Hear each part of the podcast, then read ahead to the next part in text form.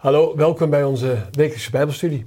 Ik ben Hans Rekker en ik zit hier vandaag met mijn zoon Jeremy Rekker. Welkom Jeremy. Dankjewel.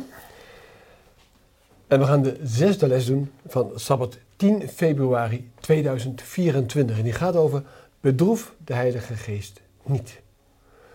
Nou, het is een oude tekst dat je de Heilige Geest niet mag bedroeven, want het heeft vergaande consequenties. En we gaan in deze les zien dat personen dat kunnen doen. En als je het over personen hebt, dan gaan we het over de Ananias en Safira onder andere hebben. Voor we die diepte ingaan van deze les en welke les we daaruit kunnen trekken, vragen we eerst de zegen van de Heer en dan doen we een gebed van Jeremy. Trouwe, liefdevolle Vader in de hemel. We komen toch met een dankbaar hart voor uw troon der om dank te zeggen voor deze mooie les die we mogen behandelen. Heer, de les die gepaard gaat met veel waarschuwingen, maar ook prachtige lessen. En dat we ons constant mogen verblijden toch in alles wat we doen voor u. Heer, wees met ons en wees ook met de kijkers thuis. Zegen ons met uw Heilige Geest en kom toch alsjeblieft in ons midden. Hier bidden we voor niet omdat we verdienen, maar uit genade alleen in Jezus' naam. Amen. Amen. Laten we het toch over de titel even hebben, Jerry. Want bedroeven van de Heilige Geest. Wie kan je nou droevig maken? Ja, je kan een persoon kan je, kan je verdrietig maken. Ik kan Ja. jou, ik, als ik iets verkeerds doe in jouw ogen, kan ik jou verdrietig maken. Ja. En dat is dus ook in dit geval met de Heilige Geest. Ja. De Heilige Geest is geen kracht.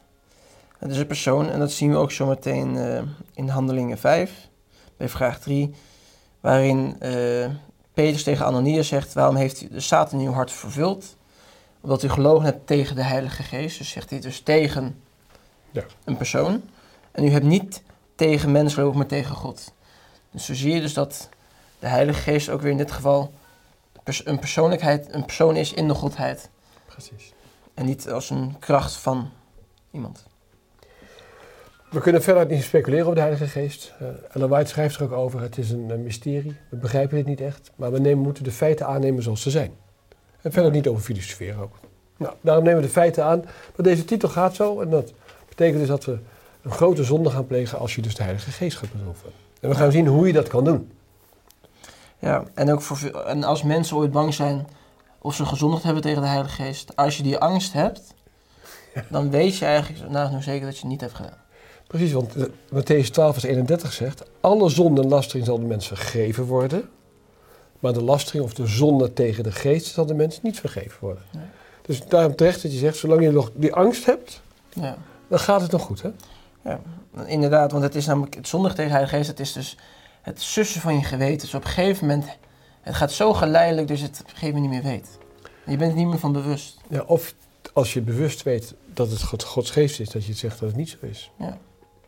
Ja, dan duw je hem wel weg van je. Ja, inderdaad, maar het gaat in principe, het gaat zo vaak zo geleidelijk. Mhm. Eh, het- het- in de Bijbelcontact wordt het vergeleken met het schroeien van het geweten, Ja, door voortdurende verzet. Ja, het gaat stap voor stap. oké. Nou, dit, dit is een stuk samenvatting van de les al, maar we gaan de diepte maar eens in. We gaan eerst naar een hele andere persoon. We gaan naar Barnabas. Of, of Jozef wordt hij ook wel genoemd. Ja. Eh, De zoon van vertroosting die veel zendingsreizen met Paulus heeft gedaan. En hij komt van Cyprus, dat is een leviet. En wat is zijn vaste voornemen om te gaan doen? Nou, hij is van plan en heeft hij ook gedaan om een stuk akker, een stuk grond dat hij had, nog op Cyprus, om dat te verkopen. Dat was een belegging die hij had, zeg maar, die Ja, op dat moment niet nodig had. Ja. Het was een stuk, het was een stuk vermogen en om dat, te om dat te verkopen en alles te geven aan de gemeente. Precies. In het Nederlands noemen we dat onroerend goed. Hè? Ja, Je kan het niet verplaatsen. Hij kon een stuk grond niet naar Israël halen. Dus het, was, het zat daar vast. En hij had andere plannen. Maar het, het zal waardevol geweest zijn, want het wordt niet voor niks beschreven zo. inderdaad. Hoeveel gaf hij nou van de opbrengst? Ja, alles. Alles, hè? Al, eh, al het geld legde hij aan de voeten van de apostelen. Maar waarom, waarom, waarom, waarom werd het nou gedaan? Want dat, dat is best belangrijk. Kijk, want het, Mhm. het klopt dat als je tot geloof komt en, en de Heilige Geest, dat je vrijgeviger wordt van Gods werk. Ja. Dus je gaat meer in de collectezak doen. En je gaat meer ruimere tienden geven of nog extra gaven. Maar dat, dat wordt hier niet beschreven. Dit gaat echt over vermogen, een stuk vermogen. Mhm. Waarom werd het nou gedaan? Ja, veel leden van deze jonge gemeente die werden uitgesloten uit de maatschappij, uit de Ja. samenleving. Door de druk van de Joodse leiders. Ja, En hierdoor werden ze in de steek gelaten door familie, vrienden, broers en zussen, leraars, noem maar op. doordat ze kozen voor Jezus, hadden ze geen baan meer, geen onderdak meer, hadden ze eigenlijk niets meer. Ja. En daarom is het ook belangrijk dat, in dit geval, dat er dus deze mensen zoals Barnabas gaaf aan de jonge Ja. gemeente. Omdat het nodig was om die mensen, voor die mensen te zorgen. Ja. En zo zie je dus dat God daarin voorziet. Ze bouwden dus een eigen sociale stelsel zeg maar, binnen de gemeente. Ja. Dus daar werd alles gedeeld met elkaar. En dat was niet voor niks, want ze hadden niks. Nee. Oké. Nou, het wordt ingegeven in de opmerking, kunt u mooi, dat, dat het, zoiets komt niet van jezelf, maar het komt door de, de Heilige Geest, geeft het je in dat je vrijgever gaat worden. In de opmerking staat onderaan op bladzijde 35. En wanneer de gemeente van vandaag wordt gezien, dat de leden door de kracht des geestes hun liefde tot de dingen deze wereld opgeven, dat ze bereid zijn zich opoffering te getroosten om hun medemensen het evangelie te doen horen. Dan zullen de waarheden die zij verkondigen een machtige invloed op de toehoorders uitoefenen. Ja. Er is een Nederlands gezegde. eh, dus zeg wat je doet en doe wat je zegt. En dat is ook een Bijbels gezegde. En zegt voeg de daad bij het woord, zegt Ja. Jacobus ook. Laten we ja, ja zijn, nu nee, nee zijn. Ja, Mhm. maar het is een heel iets moois als je dit in dit geval zo ziet. De belofte die Barnabas gedaan heeft, is een soort belofte die hij alleen maar voor zichzelf genomen had. Mhm. Dat is een heel iets, want we gaan zo meteen andere beloftes zien. Maar die is net zo zwaar als in die uitspreekt blijkbaar. Ja, klopt. Ja, als je nou ook kijkt naar de bergprediking van Jezus in Matthäus 5, dan zie je ook dat Jezus dingen in je gedachten eigenlijk vergelijkt met dingen die je fysiek doet. Ja. Dus het is precies hetzelfde. Dus als jij Ja. overspel pleegt in je hoofd, dan heb je het al, als- alsof je het al hebt gedaan. Of je het al gedaan hebt. En in dit geval geldt het ook dus met beloftes. Als jij in je hart de keuze hebt gemaakt om iets te geven aan God, dan is dat al, op dat moment al apart gezet voor God. Precies. Dan is het niet meer van jou. Dan heb je er al voor gekozen om dat te doen. Nou, we gaan naar de tweede vraag en we gaan naar de tweede tour van vrijgevigheid, zou ik bijna zeggen. De tweede Ja. ronde. Wat besloten Ananias en Safira om te doen? Ja, wat ze besloten om te doen, ze, wa- ze waren onderdeel als lid van die jonge gemeente. Ja. En ze waren dus ook gezegend met de Heilige Geest op dat moment. Ze lezen dus ook dat eh, het huis waar ze op dat moment waren, de bovenkamer, dat het, het, het, het woog heen en weer en ze waren allemaal vervuld met de Heilige Geest. En op dat moment bedachten ze ook om, kwam het in hun hart op om te geven aan de gemeente. Ja. Ze wisten, wij hebben een stuk land en wij willen graag geven aan deze gemeente. Het was een volledig oprecht iets. De opmerking zegt het mooie. Onder die directe invloed van de Heilige Godsgeest hadden Ananias en Safira de gelofte afgelegd om de Heer de opbrengst van de verkoop van een bepaald stuk land te geven. Ja. En als je een gelofte aflegt, dan is dat dus publiekelijk. Ja, inderdaad. Dus daarom zeg ik, bij Barnabas was het, hij nam het zich voor, in zijn hart. En hier zie je dat het publiekelijk gedaan wordt. Ja, en als je iets publiekelijk doet, dan kan je er wat lastig op terugkomen. Mhm. Wat, wat was nou de, eh, de latere gedachte toen ze het hebben laten zakken? Ja, ja het, ze, ze gingen toch twijfelen. Ja, En ik vind, het is een, de gelijkenis met Petrus toen in het begin toen hij over het water liep. Dus ze, keken dus in eerste instantie naar Jezus toe. toen. En hij, zei, hij zegt ook, Jezus, als u het wilt, dan roep mij en ik zal Ja. ook op het water lopen. Nou, hij heeft het gedaan. En op dat moment, hij stopt, er was een moment dat hij stopte met kijken naar Jezus. En hij ging op zichzelf vertrouwen. Hij ging twijfelen en toen ging het mis. Ja. Ze, kregen, ze verloren ook dus de blik, de blik op Jezus. En ze gingen twijfelen en dachten, ja, het is wel veel geld. En, eh, En ze bevestigden elkaar, hè? ah, maar als het geven, dan krijgen we wel... Kijk naar Barnabas, die heeft al die eer gekregen. En Ja. nou, dat willen we eigenlijk ook wel nog steeds. En we willen niet, hè, we, willen niet zien dat ons, ja, geen beeldverlies hebben. ja. Dus, eh, Reputatieschade. Reputatieschade willen we niet. Want ze hadden het beloofd. Ja, En iedereen wist het. Nu was er nog iets anders aan de hand. Als je namelijk al je geld gegeven had, dan kon je niet meer voor jezelf zorgen. nee. En dat is ook niet erg, want dan leefde je van de gemeenschap. Als dus Ananias en Safira dit deden, dan mochten ze ook uit de gezamenlijke pot leven. Want ze hadden niks meer voor zichzelf. nee. Ze hadden alles gegeven. Maar wij weten dat het niet zo is. Dus het betekent dus dat ze A. geld over hadden, achter de hand hadden. B. dat ze deden alsof ze, ar- dat ze geen geld hadden. Dus ze mochten even het leven uit de gezamenlijke pot. Ja. En ze hadden gelogen. Dus het zijn heel wat dingen bij elkaar. Hè? Ja. En er is een handeling ook lezen hierin. Ja. Staat er, en wat deden ze dus? En hield een deel achter, van de opbrengst achter. Dat is Ja. wat ze deden. En als je gaat kijken naar de vertaling van het woord, dus het Griekse woord is no, nosfizo. eh, dan is het betekent dat ze het opzij leggen voor jezelf of achterhouden op een stiekeme, oneerlijke manier. Ja. Ja. En in, Lat- in de Latijnse vertaling wordt het ook vergelijkt met eh, de gebeurtenis in Jozua, met Agan. eh, waarin dus de Israëlieten pleegden dus trouwbreuk met wat door de ban gewijd was. Want Ja. Agan, de zoon van Garmi, de zoon van Zabdi, had uit de stam van Juda nam wat voor de ban gewijd was. Dus hij had voor zichzelf genomen wat voor God was. Precies. Kijk, en het is helemaal niet erg als je 100.000 euro hebt liggen. En je zegt, ik geef dat 10.000 euro of 20.000 euro aan de Heer. Ja. En als je dat voorneemt, is dat uitstekend. Niks mis mee. De Heer zegt niet, ik wil die ton van je hebben. Maar het is wat jij belooft. Dat is het voornemen. Ja. En dan doen alsof het het geheel is. Hè? Nou, de derde vraag is, eh, waarom werden ze nou gedood? Ja.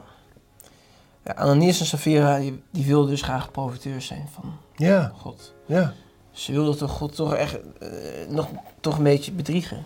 Ze Ja. wilden gewoon eh, voorliegen. En onze God is alwetend en je kan hem niet voorliegen. Je, je, kan- je, je, je kan niet iets stiekem doen. je kan niet iets beter doen dan je voor dan Ja. je bent.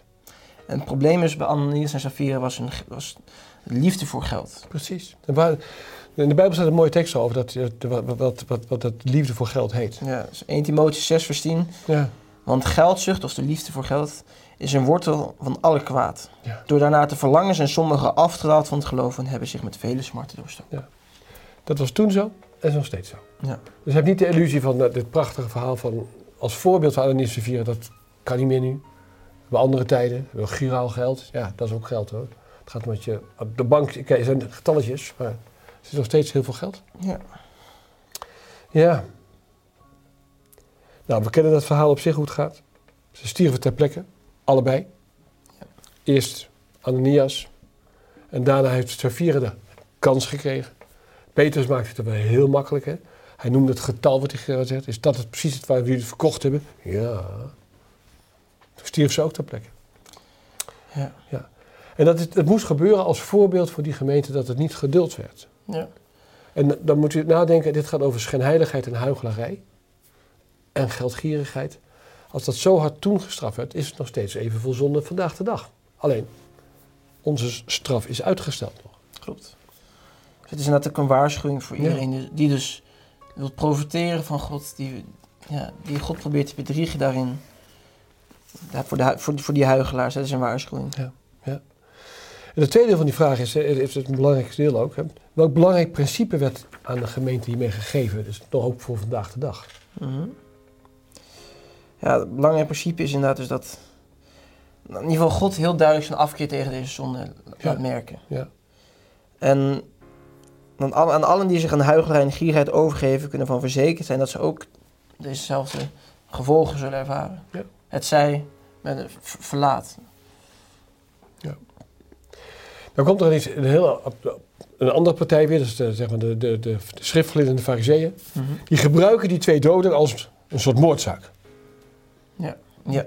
De- Dat is, dat is, zo zie je dat het, of wat voorbeeld voor de eeuwigheid is, wordt door hen misbruikt als moordzaak. Dat is, net- dat is de duivel precies, hè, dus draait het om. Want ze waren inderdaad dood. Mhm. Ze waren niet uit zichzelf doodgegaan, maar ze waren door God terechtgesteld. Ja. ja. En dan zeggen ze, nou, die zijn vermoord. Daar gaan we eens even gebruik van maken. Nou, dat, dat is het vervolg van dit verhaal. Om dat, dat, in gedachten ook erbij te hebben. Gaan niet nu eh, dat stuk bij te houden. We gaan even naar de prachtige kracht van de Heilige Geest terug. Want de titel van de les is niet voor niks. Hè, dat bedroeft de Heilige Geest niet. Maar als hij in zijn volle werking is. De vierde vraag gaat over... Wat deden de apostelen nou voor de zieken? ja. Ze genazen ze allemaal net als Jezus dat deed. Ja, dezelfde wonderen. Ja. Dezelfde wonderen. Dezelfde wonder inderdaad. En ze hoopten maar op de, om de schaduw van Petrus te mogen, te mogen zien. Ja, dat is, dat is Dus het, nou, maar het geloof van deze mensen werd, was dus ook enorm. Maar Waar, waarvan gaat het deze mensen nu? Want we, we wisten, de opperzaal, daar konden in ieder geval 120 mensen in. Hè? Ja, Dus dat is van eh, de, de, de ouders van, van Marcus, eh, die hadden die opperzaal. Dat is Maria, Klopt. was de eigenaar van. Ehm, maar waar- toen ze met meer kwamen, waar, waar zaten ze, waren ze toen? en ze gingen naar de tempel toe waar Jezus ook Ja. leerde en ook, waar Jezus ook mensen genas. Ja. En dan in specifiek dan in de zuilengang van Salomo. Precies. Ja, dat is schaduw. hè, Dat is, eh, in, in, Is dus- bedekt. ja, het was niet eh, door Salomo gebouwd, maar het was op de fundamenten, ging het verhaal overigens. Hè? Op de fundamenten Ja. van Salomo's tempel gebouwd. Ja. ja, daar waren ze eensgezind bij elkaar. En daar kregen, Ja, daar werden de wonderen gedaan. Mhm. Het evangelie werd gepredikt en er waren werden wonderen. En dat, inderdaad, daar staat ook dat stukje dan over de schaduw van Petrus. Hè? Ja. Ja. En nu komen de Sadduceeën in opstand. Ja. En waarom waren die nou zo boos? Want die werden extra boos. Nou, de Sadduceeën die stonden bekend omdat ze niet geloofden in natuurlijke, in, in wonderen. Ze geloofden in de natuur. Ja. Ze geloofden niet in de opstanding van de doden. Ze geloofden niet in engelen. Ja. Daar geloofden ze allemaal niet in. En nou, prima dat ze dachten prima dat deze discipelen mensen genezen. Nou, oké, dan hoef ik ze niet te zien. Maar waar ze niet tegen konden is dat ze dus dat deden terwijl ze predikten in de naam van Jezus. Die was opgestaan uit de doden. Nou, Precies. als ze dat hoorden, dan ja, met hun toorn ontstoken. Het is zo belangrijk om dit vast te stellen. Ze deden de wonderen in de naam van Jezus Christus, die opgestaan was uit de doden. Ja. Het was niet hun eigen wonderen. Zal ik het doen? Nee, Nee, ze deden het in de kracht van de Heer Jezus en in zijn naam ook. klopt. We zijn dan in de naam van Jezus Christus. Ja. Sta op en Ja. staat op. Waarom waren de fariseeën boos? Want die merkte namelijk dat de discipelen leerden zeg maar, dat, dat, ja, dat die schaduwdienst inderdaad dat dat Ja. verleden tijd was. En daar konden zij niet tegen. Want ja, ze, verdienen geld met, die, Ja. met, met zo'n handeltje in de offerdieren. Ja, En door te zeggen dat het nutteloos was, eigenlijk die, die, al die offers, ja. Dat betekent dat zij ook zonder werk zaten. ja en zonder inkomsten van. Zonder En inkomsten. het is zonder over werk. het geldgierigheid, hè? Dat gaat Ja. ja. dichter aan de grondslag weer. Wat doen ze dan samen weer? Ze zorgen ervoor dat ze al die apostelen in de gevangenis gegooid worden. Ja. Want onder het motto volksopstand of zo. zo. ja, moord. Ja, moord, oproerkraaien. Ze hadden, ze hadden een heel rijtje. Ja. En ze hoopten dat ze weer hetzelfde zouden kunnen doen als ze met Jezus hadden gedaan. Dat ze met de, dat, dat ze de, de Romeinen en weer zo ja, hè, ja. voor het karretje konden spannen. Nou, dan mochten ze lekker twaalf mensen doodmaken. Nou, zo, zo zaten ze in elkaar, hè? Zo, daar, en daar hoopten ze op. Maar waar hadden ze niet op gerekend? Ja. Het zou niet gerekend dat God hen zou helpen. Nee, precies. Nee, dus, dus, ze, dus ze zaten gevangen Ja, in de veiligste gevangenis die daar in Jeruzalem Ja. die ze hadden. En met wachters, hekken. het was de openbare gevangenis, dus niet de tempelgevangenis. Daar had je ook een, dit was de van de Romeinen. Ja, inderdaad. Dus die was een stuk, nog een stuk beter beveiligd dan de tempelgevangenis. En daar zaten ze dan. En, ze, en op de, da- de volgende dag zeiden ze, nou ga ze halen. En wat ze niet weten is dat een, de engel van de Heer die nacht is gekomen. Ze heeft bevrijd en gezegd, ga naar de tempel en onderwijzen. Precies. Dus Ik vind het zo'n mooi verhaal. Want ze komen dan, er komen de mensen terug en ze zeggen, er is niemand. Nee. En, ik- en even later komt een ander ze zijn in de tempel. Het is, dit is zo- zo'n prachtig iets. Ja, Het is bijna een toneelstuk dat je denkt van hoe kan je het schrijven. Maar het is wel gebeurd op deze Ja. manier. En daarom vind ik het zo mooi. Dat ze, ze gingen uit de gevangenis, gingen ze naar de tempel toe en ze gingen weer Jezus prediken. Want Ja. dat was hun opdracht. Want ze ging niet wegvluchten. En, Nee. Nee, maar het is het is een prachtige getuigenis. En dan komen ze met een verwijt. Het tweede deel van de vijfde vraag is dat. Wat verwijten ze nou de- eigenlijk die, die apostelen? Ja. Nou, nou, die, die priesters en schriftgeleerden had- hadden ze één ding bevolen namelijk. En dat is dat ze niet eh, mochten prediken In de naam van Jezus. In de naam. Ze, ze durfden wel niet eens de naam te zeggen. Ze zeggen in de naam. Nee. Ze mochten wel het evangelie prediken, maar niet Ja. de, naam. Hè? Ja, in de naam van Jezus Christus. En wat zegt ze? En zie, u met deze leer van u Jeruzalem vervult en u wilt het bloed van deze mens over ons brengen. Ja. Ja, je probeert het volk tegen ons op te keren. Ze wisten wat het volk geroepen had. Ja. Twee maanden daarvoor ongeveer. Zijn bloed komen over ons en ons nageslacht. Nou, dat hadden ze zelf ook geroepen. En nu komen ze ermee. Het is nooit door de apostelen gezegd, hè? Het is wat je je inbeeldt zelf en dan roep je het over jezelf nog een keer af ook. Nou, en dan reageer je uit Mm, die enorme frustratie. Nou, dit is een prachtig moment ook waar je ziet waar de Heer in gaat grijpen. De zesde vraag. Er komt Gemaliel. Waar kennen we Gemaliel nog meer van? ja, als je later in de handelingen noemt Ja. Paulus Gamaliel ook. Want Ja, Paulus zegt dan, ik ben een Joods man, geboren te Tarsus in Cilicië, maar opgevoed in deze stad en aan de voeten van Gamaliel op de meest nauwgezette wijze onderwezen in de wet van de vaderen. dus Gamaliel is een autoriteit. Ja. Anders noemt hij hem niet zomaar. Dus dat betekent dus dat mensen zeggen, oh, die, die, die beroemde man. En dan zie je het als je de opmerking leest ook. Hè. Gamaliel wordt eh, met een fantastische eh, reputatie. Hij was een, een geleerd mens, hooggeplaatst persoon met een helder verstand. Hij was niet de hoge priester, maar Ook Nee, de hoge priester die luistert naar zijn autoriteit. Van, hé, wat deze man zegt, dat moet wel kloppen. Ja. Gamaliel vroeg het woord. En wat doet hij als eerste? Dat vind ik een hele mooie tactische overweging. Dat is goed om van te leren. Ja, hij, gaat hem eerst, hij gaat ze eerst vergelijken. Dus hij vergelijkt naar... we- Want in het verleden, daarvoor waren wel meer mensen die zeiden dat ze de Messias was. Of, Ja. of dat ze Ja. waren... En daar, en daar waren de schriftgeleerden ook altijd actief aan het vervolgen. Er komen twee voorbeelden. Ja, dus hij noemt, met twee, voor, hij noemt twee voorbeelden. Ja. Eh Theudas, die zei dat hij was, en Judas de Galileër. Ja. Die ook zei dat hij de Messias was. Ja. Dat is de boodschap. Hè? Die komt verder, kom je die in de Bijbel niet tegen, maar dankzij Gamaliel hebben we dat voorbeeld.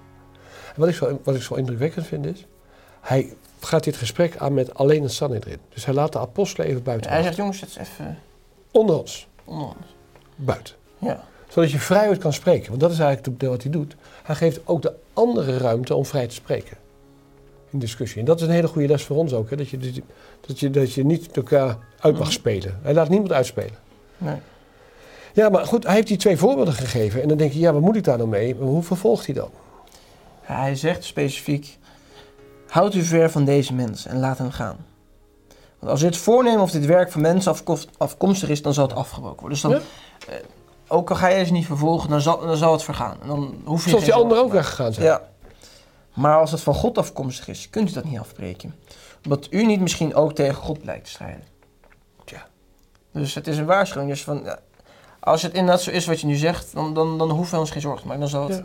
Maar als het van God is, dan moeten wij niet tegen God strijden. En dan, dus ja, en dan waren ze het allemaal mee eens. Ja. Kijk, wat Gamaliel wist, en de opmerking zegt het mooi, dat, dat deze mensen voor niks terugdeinsden. Die zouden ook deze twaalf gewoon willen vermoorden. Ja. Dat maakt ze echt niks uit. En hij heeft ze hiermee gered, onder, ik, in mijn overtuiging, onder leiding van Gods geest. Dat geloof ik ook, ja. Ja.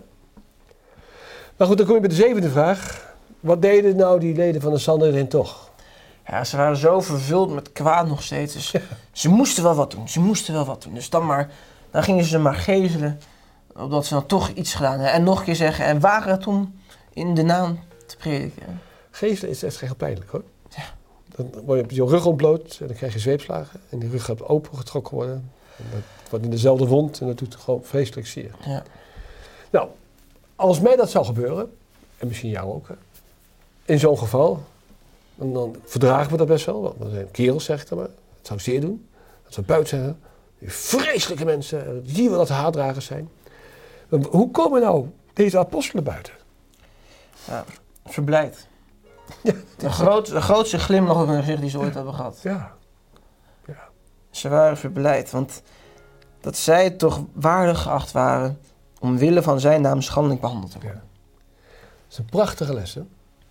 Dus als je onrecht gedaan wordt, volledig ten onrechte, in de naam van Jezus, Mhm. en je krijgt daarvoor ellende terug, want dat kregen ze, Ja. dan is de enige reactie. Ik ben blij, want ik ben waardig om voor Jezus te mogen lijden. Ja. Prachtige les. Het is een moeilijke les om vast te houden, maar het kan alleen maar als je weer vervuld bent door de Heilige Geest. Want anders zou je menselijk reageren en allerlei verwensingen aan deze mensen uitspreken. Ja. Nou, slot van deze les. Inderdaad. Deze les heeft zoveel betekenis. Hij gaat uiteindelijk over dat de Heilige Geest niet bedroefd mag worden. En we hebben nu gezien aan het voorbeeld van Ananias en Sapphira hoe je dat kan doen. Maar je kan het ook in kleine dingen doen. Het hoeft niet altijd over heel veel geld te gaan of over grondstukken. Je kan je serieus in het publiek voornemen en in het geheim anders handelen. Je kan je in het geheim iets voornemen en in het publiek anders handelen. Beide bedroeven de Heilige Geest mee. Daarmee is het niet altijd een zonde tegen de Heilige Geest. Maar we moeten er wel met- niet mee gaan spelen. Als we zeggen, laat ons ja, ja zijn en ons nee, nee. En het andere les is, toch in dit stuk, het zal niet altijd over een makkelijke weg zijn. Soms hebben we heel veel tegenslagen, soms is het fysiek pijn, geestelijk pijn. Maar we mogen waardig geacht worden als kinderen van God om ook dat te mogen leiden. Nou, de Heer geeft u toch alsjeblieft de kracht om alles wat u te ontmoet en tegenkomt, iedere dag weer in uw leven, om dat te dragen met vreugde en blijdschap. We hebben een opgestane verlosser. Hij is voor ons opgestaan om ons te verlossen van de eeuwige dood. Mijn wens is dat u Jezus aanneemt in uw hart, zodat we daardoor gered mogen worden voor de eeuwigheid.